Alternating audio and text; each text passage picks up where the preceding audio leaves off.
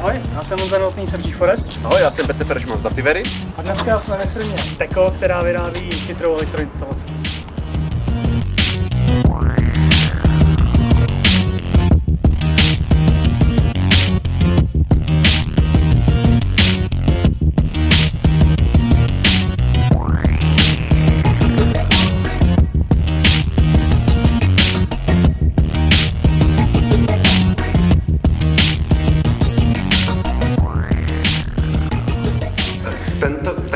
Tentokrát sedíme v showroomu firmy Teko a sedíme tady s Jindřichem Kubecem, který je technickým ředitelem eh, vývoje zařízení Foxtrot a dalších ve firmě Teko.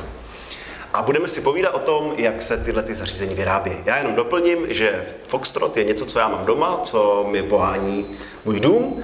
A tak mě to zajímalo, jsme si o tom popovídat, takže jsem tady. Tak, eh, mě by zajímalo, jak vznikne, jak je, probíhá vlastně takový vývoj eh, něčeho, jako je Foxtrot. Jak se to vyvinuli? A Tak jak za slovem? Foxtrot eh, se schovává vlastně vývoj řídícího systému a jeho předchůdců, to znamená, není to to, že by eh, nějakým rozhodnutím někoho se začal vyvíjet eh, řídící systém a teď uděláme řídící systém, takže i firma Teko vlastně eh, navazuje na léta eh, vývoje velkých řídících systémů eh, bývalé Tesla Kolín, takže ne, řídící systém Foxtrot nevznikl jakoby na zelené louce, ale je to, je to postupný vývoj eh, vycházející z řady let eh, zpět. A dnešní vývoj vlastně, nebo to, co dneska vývoj ve firmě řeší, tak je vlastně mm, doplňování nových modulů, nových periferií a nových generací, to znamená příprava nové generace řídících systémů, protože samozřejmě i tato oblast se neustále eh, vyvíjí.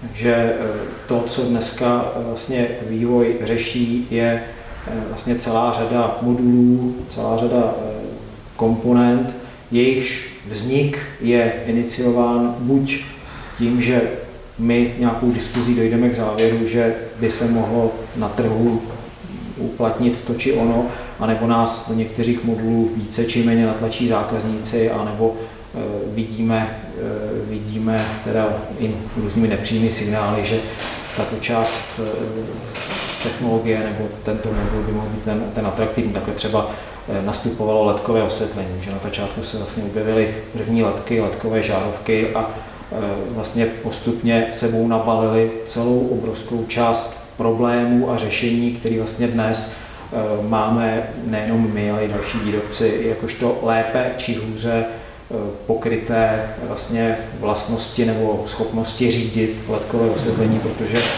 letka nejenom, že je to zdroj úsporný, ale je to zároveň zdroj velmi nepříjemný z pohledu eh, své, svého vlastního řízení, které zase má svá specifika, která jsme u klasických tepelných koulí, u žárovek v podstatě neznali. Takže, eh, takže to jsou věci, které vlastně přinese trh nezávisle na nás a my se tomu snažíme nějakým způsobem, nechci říct přizpůsobit, ale spíš tomu trošku nadběhnout, eh, předběhnout eh, ty ostatní, kteří nakonec dojdou k tomu samému, co my, že se všichni podobně na trhu.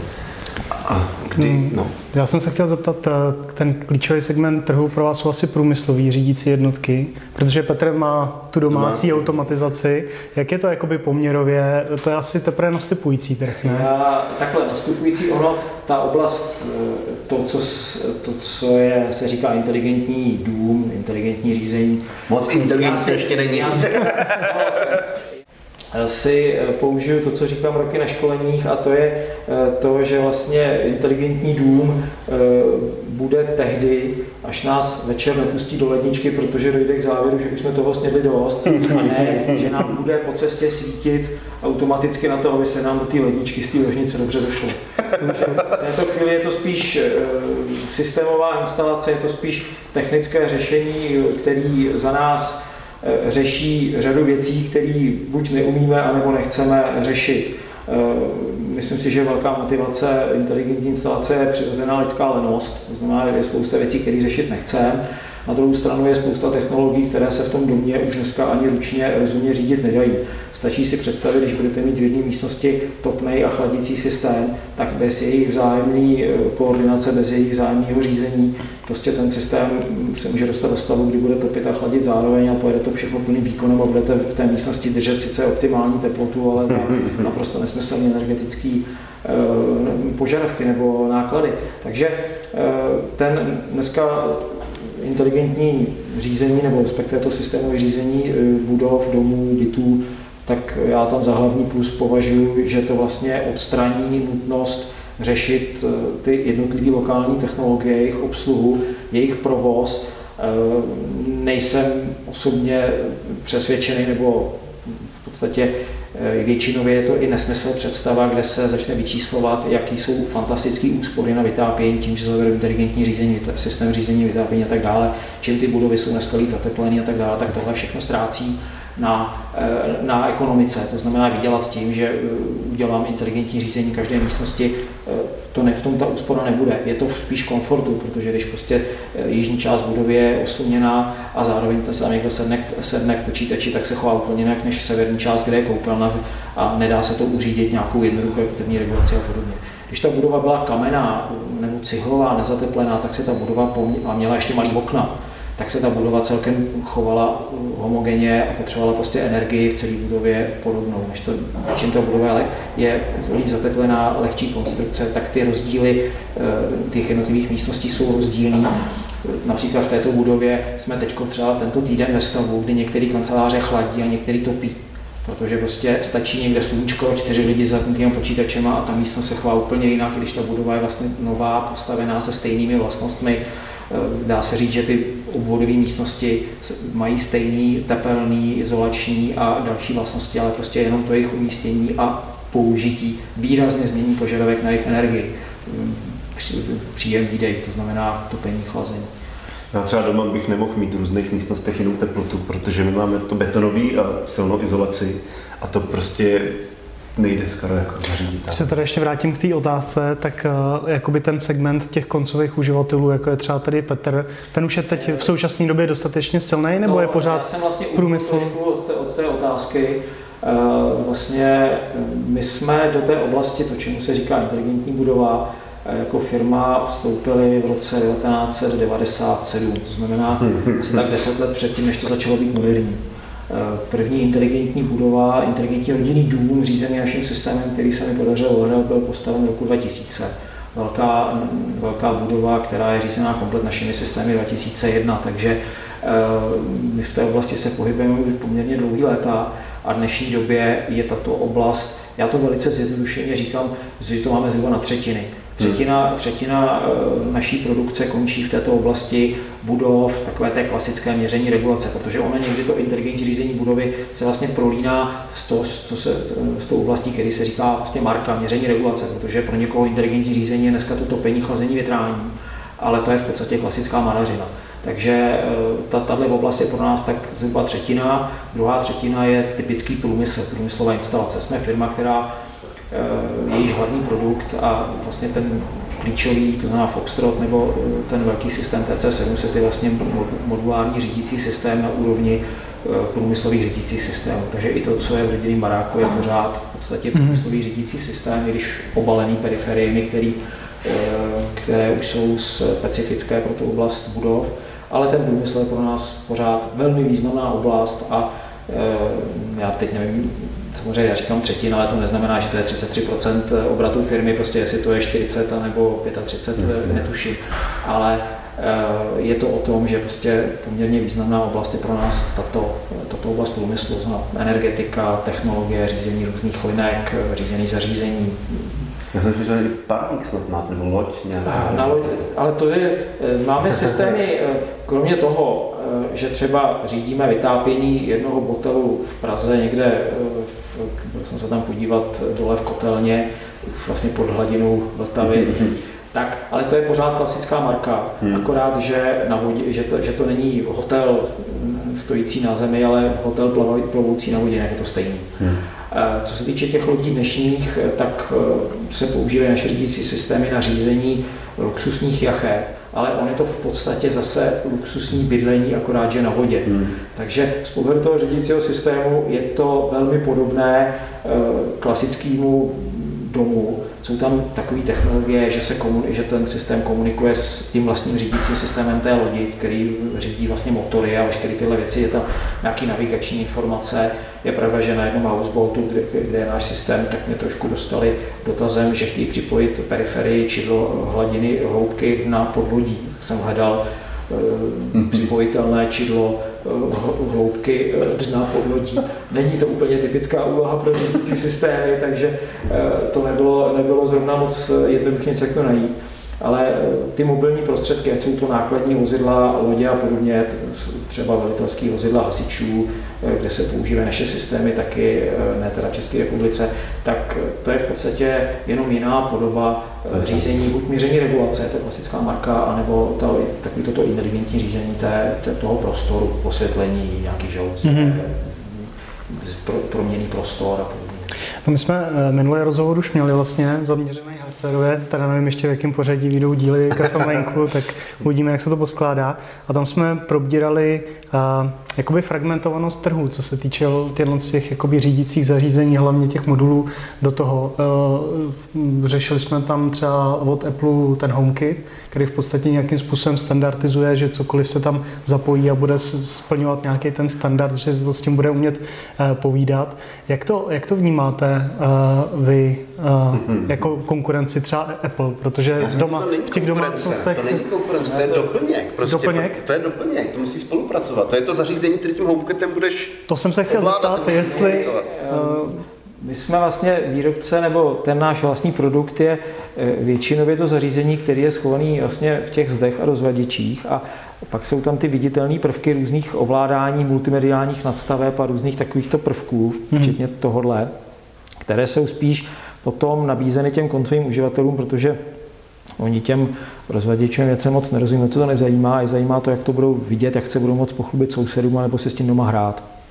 Takže pro nás to asi není, jakoby, mm, zase to nemám tak, tak máknutý, abych tady mohl dávat nějaký velký soudy, ale e, spíš konkurence, e, spíš je to různá forma dalších rozší, možných připojení, rozšíření a tak dále.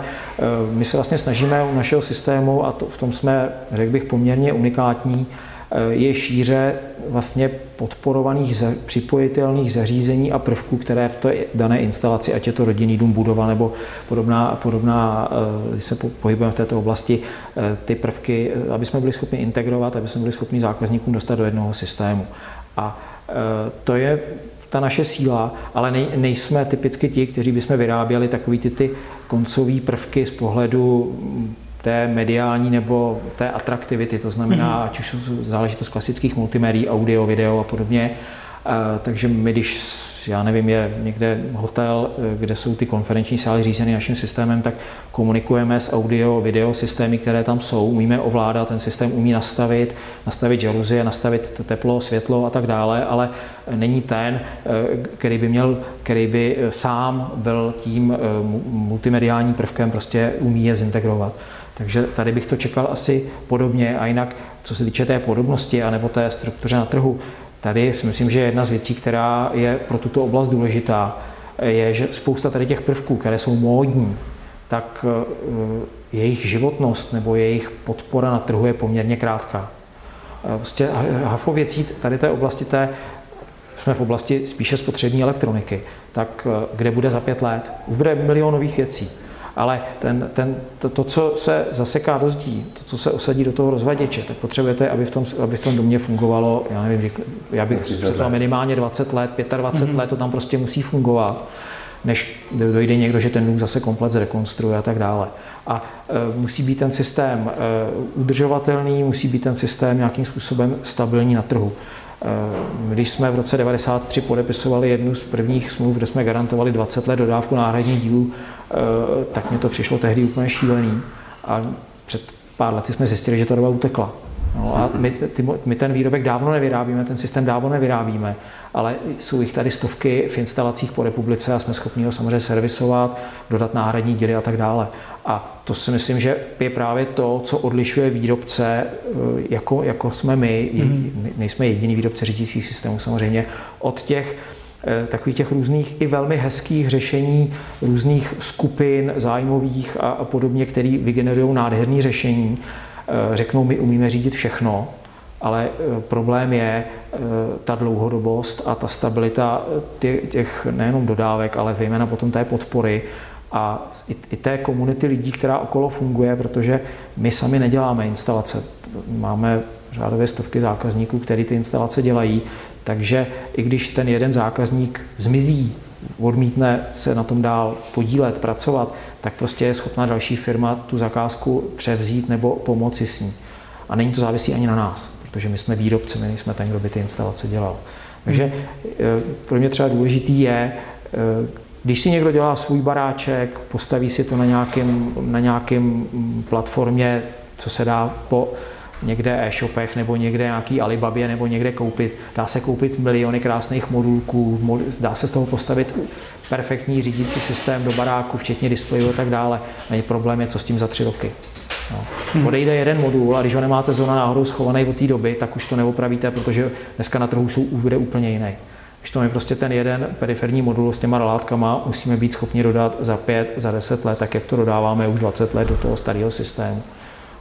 A když se náhodou stalo, že už nejsme schopni vyrobit ty díly, no, ty, ten díl jako další náhradní díly, tak Volt jsme ho překonstruovali tak, aby navenek byl furt stejně starý, je to furt stejně starý výběhový typ, to, že vevnitř je jiná elektronika, toho zákazníka nezajímá, ale jsme schopni dodat kompatibilní díl. Mm-hmm. A tam si myslím, že je obrovský rozdíl eh, mezi firmami, jako jsme my, jako klasický výrobce řídících systémů, od těch řešení, které vidíme všude, teď různý, různý, různý uskupení, různý zájmové skupiny, eh, různý open řešení a tak dále. Je to všechno perfektní, generuje to spoustu nových informací, spoustu nových technologií, spoustu nových eh, zkušeností a lidí ale není to platforma na to, aby se na tomhle takovýhle řešení postavilo něco, co pak musí fungovat těch 25 let a být to servisovatelný, rozšiřovatelný, udržovatelný. Ona většina těch hraček jsou jako spíš prototypovací a většina lidí to bere jako na naučení a prototypování. Když to takhle berou, tak je to v pořádku. Jako vyrobí eh, něco a prostě, to, tak, to za pět let nebude fungovat. A, tak ale prostě někdo potom dojde k, k okamžiku, kdy to začne nabízet jako standardní řešení se vším všady a my umíme všechno. No, ano. A problém je právě ta... Tam všichni čekáme, až vyjde ten nový Foxtrot, který bude mít v sobě Linux, aby se z toho Raspberry dalo snadno přecházet na kvalitní zařízení s podporou dlouho. No, tak uh, my nesmíme ani naznačovat. to je tak, ale, kdy to vyjde, kdy to vyjde. ale je to teď v podstatě poměrně velmi blízko a musíme prostě tu novou generaci v letošním roce na, na trh uvést, protože už na to čeká řada zákazníků. No. Tak je to těžké tam udržet tu zpětnou kompatibilitu mnoho let, aby tam fungovaly ty programy. To je, to je jedna z věcí, která nás samozřejmě velmi zatěžuje, ale v tom si troufnu tvrdit, jsme taky poměrně spíš patříme mezi tu men, malou skupinu nebo menšinu firm, která to skutečně dodržuje. Máme eh, velké zahraniční konkurenty, kteří, eh, kteří na naši adresu řeknou, že hm, oni jsou tady desítky let, sto let, my tady jsme pár let doví, kde budeme, ale sami nejsou schopni udržet kompatibilitu ani systém, různých systémů současně vyráběných a za, za sedm let uh, už, už nedoporučují servisovat staré díly a řeknou, my vám tam dáme nový. A Eh, nám to naopak teda pomáhá, protože ty, ty naštvaní zákazníci potom eh, někteří přejdou k nám, ale je to o tom, že eh, my právě se snažíme držet tu dlouhodobou stabilitu nejenom toho, že jsme schopni dodat ty náhradní díly, ale jsme schopni skutečně to podporovat a ty, ty zákazníky pak nenechat na holičkách. Takže když jsme zdánlivě, ne zdánlivě, jsme skutečně relativně malá firma, je nás prostě do 90 tady v Kolíně, tak eh, se snažíme skutečně fungovat tak, aby ten systém, co od nás odejde, byl na dlouhá léta prostě k dispozici. Takže ta kompatibilita je věc, která let kdy zatěžuje a komplikuje vývoj. Ono zahodit, eh, všechno starý a udělat, udělat rychle nově něco nového je mnohdy snažší, než se snažit držet samozřejmě tu kompatibilitu. My jsme trochu od toho vývoje. Mě by zajímalo, jak třeba probíhá ten, jako ten vývoj samotný. To znamená, když jste se třeba rozhodli dělat ten modul s Linuxem, já nevím, jakým způsobem to navrhujete, Protože mně to přijde jako hrozně zajímavý téma, protože já jsem si dřív leptal vlastní, navrhoval vlastně úvody leptal a byla to taková jako hračka, ještě než byly Arduino a takovéhle věci, tak člověk si to musel navrhovat sám. A přijde mi to jako hrozně zajímavý téma, zvlášť dneska v té době IoT, jak, jak to probíhá? tak jste si vybral zrovna jeden z těch nejkomplexnějších a nejsložitějších modulů, kde samozřejmě ten vývoj je v tomto případě jsou to eh, řádově roky práce, hmm. Eh, různě se prolínajících eh, činností tady konstruktérů a spolupracujících lidí a firm okolo nás. Podstatně jednodušší je říct třeba periferní modul, hmm. kde na začátku je to o nějakém, jak jsem říkal, buď přijde impuls, já bych chtěl takovýto modul, anebo my dojdeme k závěru, uděláme takovýto modul. Pak, pak probíhá nějaké kolo většího či menšího dohadování, co se vlastně o toho modulu chce, takže někdy se stane, že ve výsledný, výsledný produkt je úplně jiný, než to, co byla ta myšlenka na začátku, nebo se dojde k závěru, že takový modul je sice zajímavý, ale pohledu nákladů na vývoj, ceny, e, e, kapacit a tak dále se prostě nevyplatí v této chvíli dělat a odloží se někdy na později, nebo se, se, to, se to opustí ta myšlenka. Když se dohodneme nebo vznikne teda už nějaká specifikace toho modulu, e, samozřejmě musíme najít kapacity vývoje, aby ten modul byl schopný udělat, protože můžeme si tady navymýšlet, co chceme, ale prostě je nás nějaký konečný počet. Eh, tak vlastně modul potom teda vstoupí do, do vývoje, kde dostane svého nějakého, vlastně říkáme, zodpovědný řešitel, který by měl být za ten úkol vlastně zodpovědný a měl by být jakoby ten duchovní, eh, duchovní, nechci říct otec, ale takový trošku Eh, trošku tvůrce a eh, má na starosti uhlídat, aby ten modul teda vznikl a aby dělal to, co se od něj chtělo. A vlastně vývoj, většina modulů se vlastně vyvíjí tak, že se vlastně vychází z nějakých předchozích podobných modulů, zkušeností a tak dále. Ty věci se opakují, takže není to je v podstatě stejný jako u softwaru. je to zatím to, všechno je to, je to tak, že v podstatě co jde, tak samozřejmě je to zase otázka času a nákladů. To znamená, když je něco ověřený, eh, není to zastaralý, tak se to prostě použije a co jde, tak se samozřejmě použije. Takže jsou moduly, které jsou velmi podobné něčemu předchozímu, jsou moduly, které jsou odlišnější, tak samozřejmě se začíná víc z nuly a většinou se, většinou se kreslí už rovnou schéma toho jakoby finálního modulu navrhne se plošný spoj.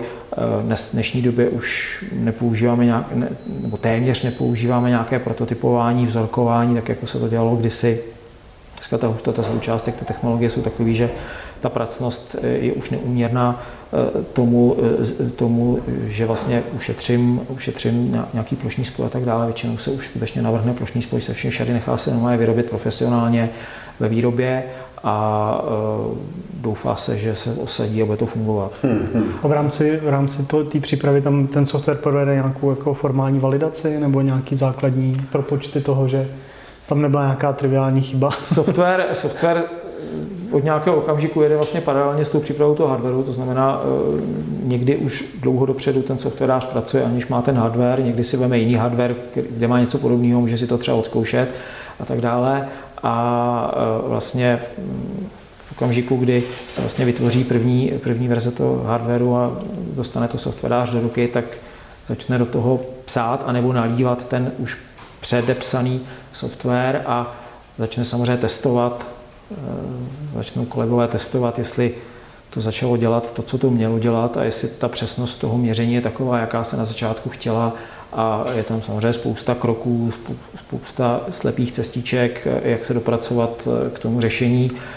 I v oblasti toho softwaru se dojde někdy k tomu, že vlastně se musí změnit hardware, protože prostě eh, ten, jsou tam vlastnosti, který, který eh, ten software nedokáže, nedokáže už pořešit, takže jak jsem zmínil třeba zóna přesnost analogových měření, tak jsou věci, které se dají eh, řešit tak, že vlastně v softwaru se to pořeší různými, různými filtracemi, zpracováním a podobně, ale někdy se k závěru, že ta výsledná přesnost neodpovídá tomu, co se chtělo, prostě se musí vrátit ten vývoj o krok zpátky a ten hardware upravit. Stalo se nám to několikrát, je to asi přirozený vývoj Takže, tím, takže takovým postupným, postupnými kroky se vlastně dopracují kolegové k nějaký verzi hardwareu, softwaru, která už je jakoby finální, finální prototyp a na něm pak probíhají nějaké zkoušky a testování, aby se teda mohlo říci, ano, to je to, co vlastně co si já Teďko, to ještě pořád chybí, chybí, většinou chybí krok, Eh, stane se, že máme vybraný zákazníky, který dostanou v ruky, v ruky prototyp, protože eh, někteří ty zákazníci se pak stanou externími eh, testery, i když už to je třeba na ostré aplikaci, jsou věci, které se těžko testují ve firmě. Velmi snadno otestujete řízení stmívání letkových čipů, si postavíte prostě letky na stůl a je to. Ale Například eh, řízení eh, nabíjení elektromobilu se v té kanceláři testuje poměrně špatně, protože on se ten elektromobil do té kanceláře k těm vývářům špatně stěhuje, takže tam se to pak řeší. se hodně tam se, to, tam se to pak řeší. Když tady, tady, nám říkali, že tady máme dveře jak do Teska, takže sem by se to auto asi do toho, eh, do toho, do té vstupní haly vešlo. A takže třeba zrovna to nabíjení elektromobilů byla věc, kdy ten modul, vlastně první prototyp, otestovaný na stole, který asi dělal to, co měl, tak vlastně reálně vlastně ve spolupráci s firmou, která tomu řízení a tím eh, integracím řízení elektromobilu do vlastně řízení budov se věnuje, tak vlastně ten modul odzkoušela a dostali jsme zpátky vyjádření našel tam chybu, našel tam funkční chybu, která vedla v tomto případě třeba ke změně hardwareu, protože ani v normě pro to střídavé nabíjení toto nebylo přesně popsané, měli to tam prostě napsané velmi vágně a e, ten výklad byl takový, že nabízel několik variant a samozřejmě jsme si nevybrali tu, která se ukázala jako nejlepší. Takže, Specifikace, to je stejný. No, bohužel jeli jsme podle normy, skutečně to byl podle normy, ale nestačilo to. Hmm. No, takže to je pak věc, která se řeší s externími spolupracovníky. Můžete se to třeba na příkladu tady toho nabíjení elektromobilů, jak dlouho vám to trvalo od rozhodnutí, ano, půjdeme do toho, připravíme takovýhle, takovýhle modul, až po to nějaký finální dokončení, kdyby to bylo jako připravený pro nějakou výrobu ve větším měřítku? Tak eh, tato doba je velmi proměnlivá u jednotlivých výrobků. Konkrétně u tohohle modulu tam byla pak delší doba eh, toho zavádění do výroby, protože samozřejmě tím, že na tom spolupracuje ještě externí firma, tak my máme nějaké kapacitní možnosti a nějaká okna, kdy ty vývojáři, samozřejmě většinou ty vývojáři sdílí několik vývojů, takže on mm-hmm. pracuje v nějakých oknech na více úkolech tak eh, tady bylo trošku pomalejší samozřejmě ta, eh, ta zpětná vazba a tak dále, protože každý z nás má své další závazky.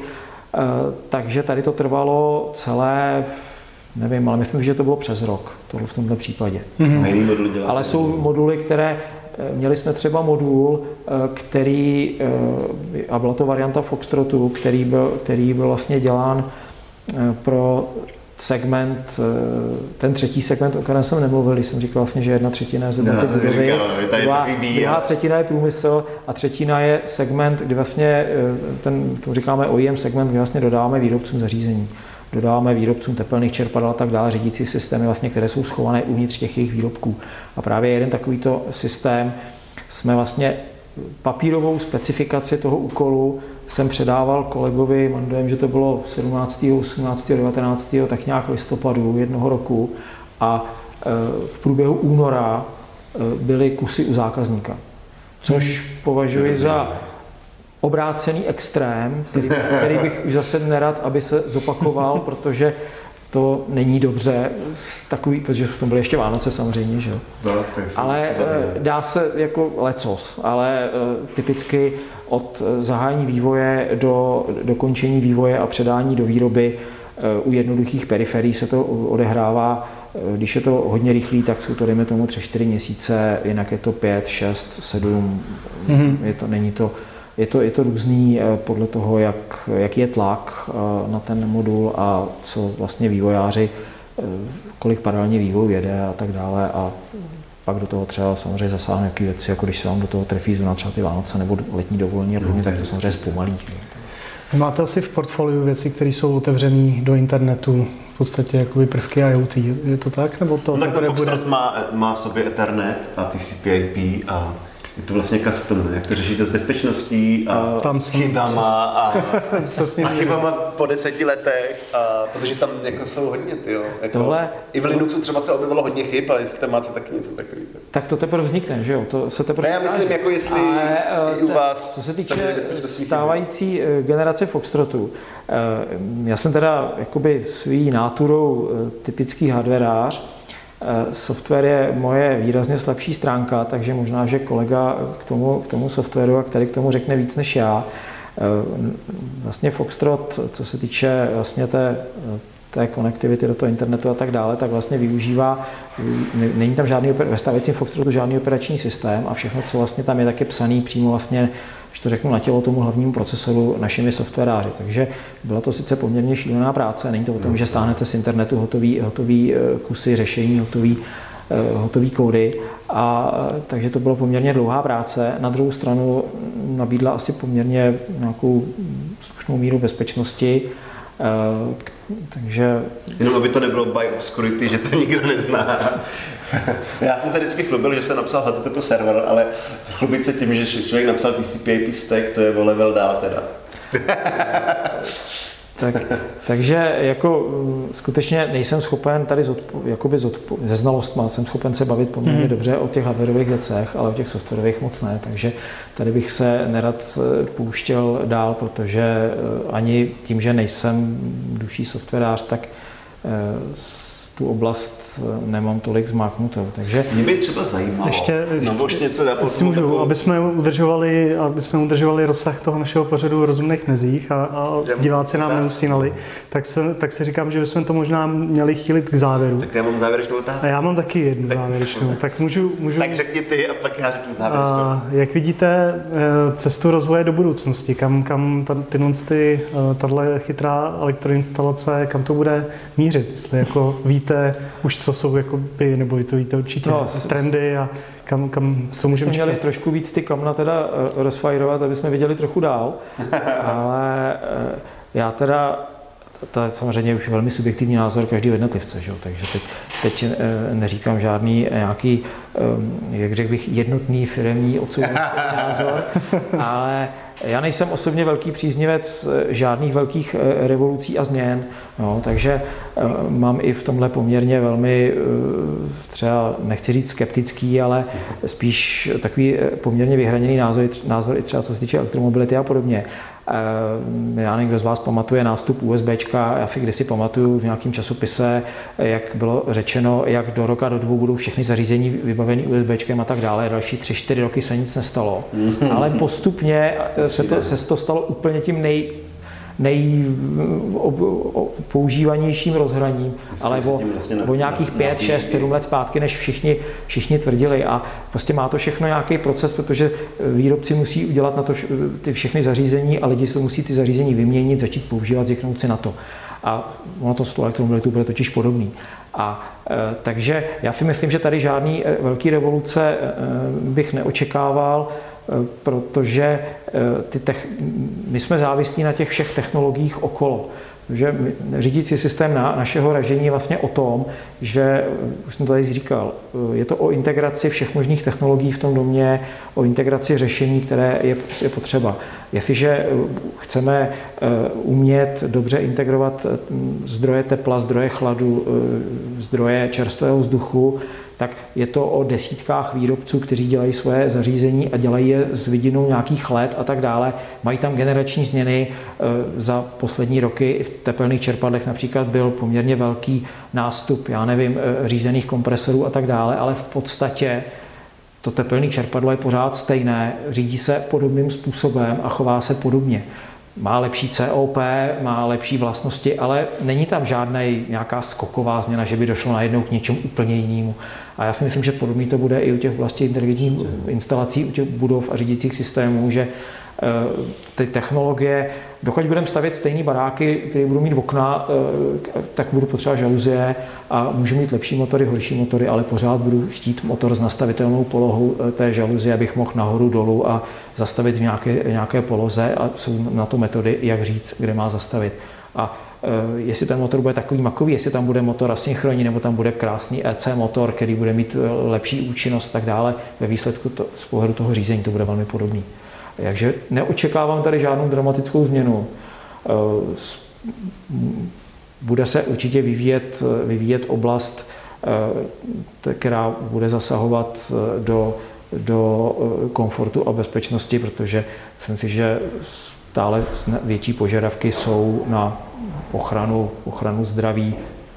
Teď nechci říct takovou tu čistou zelenost, která někdy je trošku, trošku eh, přehnaná, ale vůbec eh, ochrana tím, že vlastně budovy se staví těsný a tak dále, tak vlastně bude se klát větší důraz na čistotu prostředí, což povede na technologie, které dneska jsou, ale zdaleka tolik se třeba nevyužívají a tam je prostor zase pro nějaké řízení. Ale není to žádný generační skok nebo nějaký, nějaká revoluce, je to mm-hmm. v mhm. podstatě přirozený proces, takže nějaká, neočekávám. Nějaká integrace právě třeba s těma sexy zařízeníma pro koncový, a jako třeba Google nebo umělá inteligence, která by si dokázala ten, ten dům přečíst, přečíst zvyky těch obyvatel a nějakým způsobem se třeba adaptovat.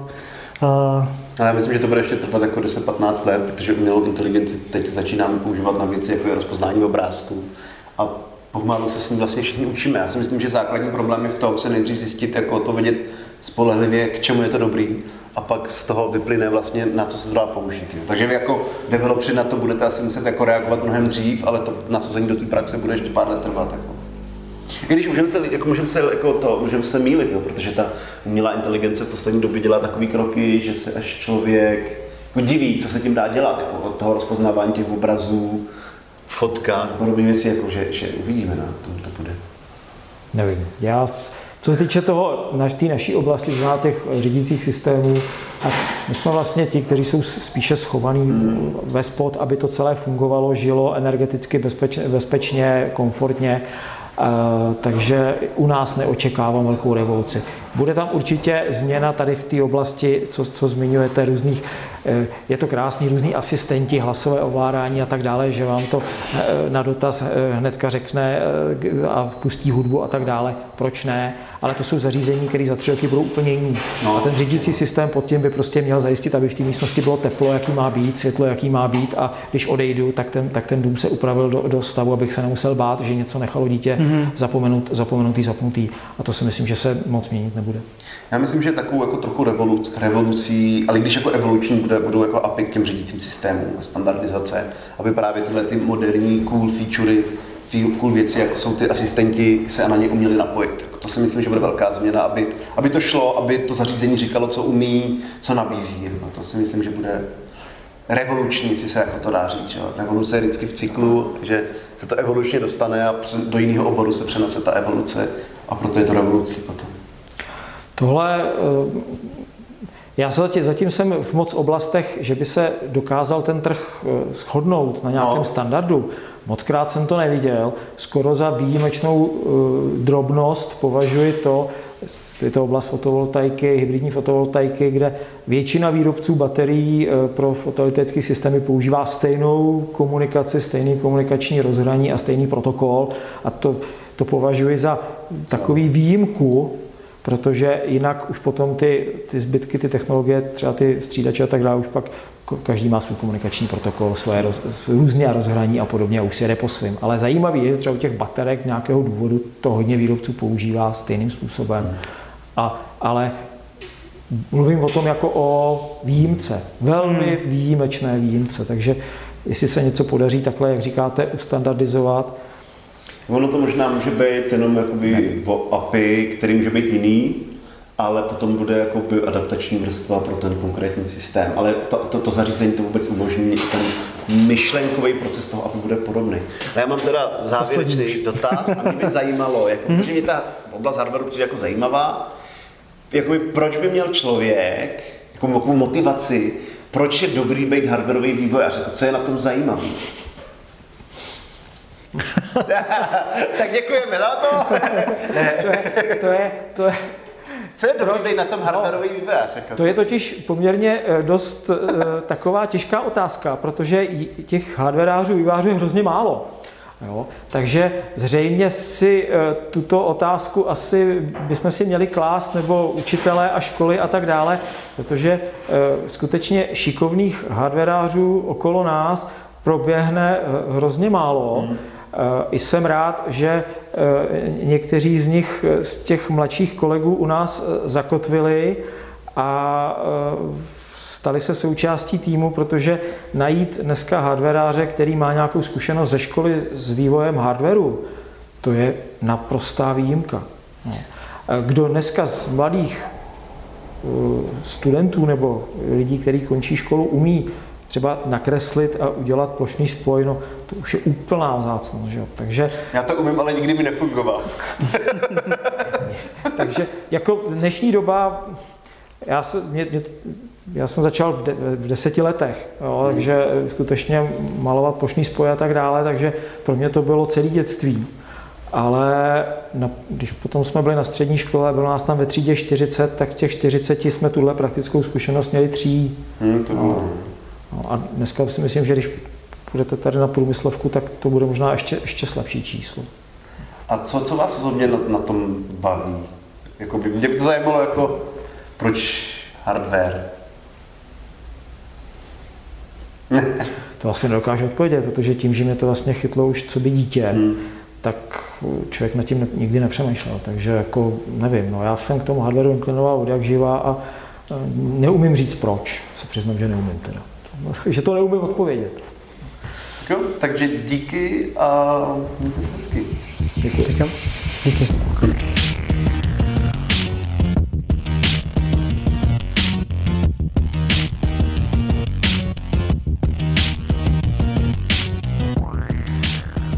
která se zabývá vlastně výrobou elektronických eh, systémů, což je dneska vlastně tištěný spoj, který je potřeba osadit součástky, součástkami a ty součástky jsou různé.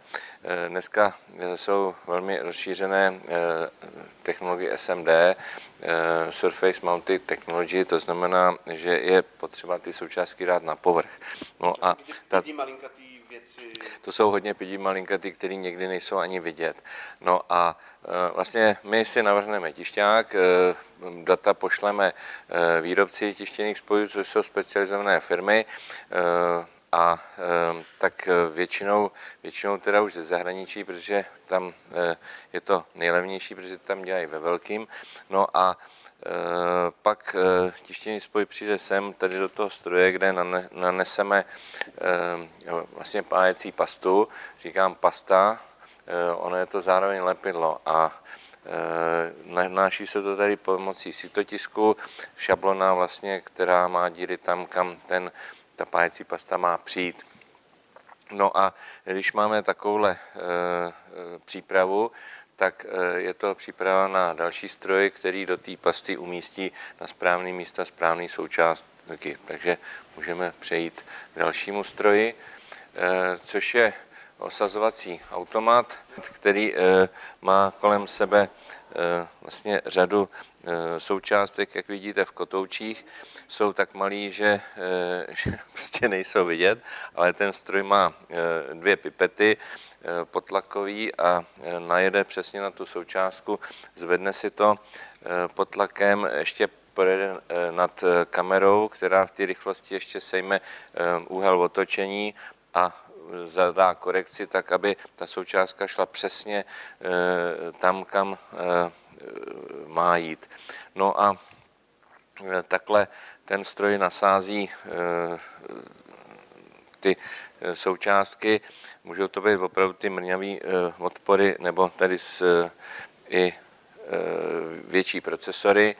No a kapacita se dá zvýšit tím, že na jednom přířezu je těch desek více a v okamžiku, kdy to je teda zapájený, tak je to připraveno pro další krok technologický a to je, to je samotný pájení, což je vlastně ohřátí Eh, té pasty eh, přesnou teplotou, tak aby eh, se z ní stal vlastně ten cín.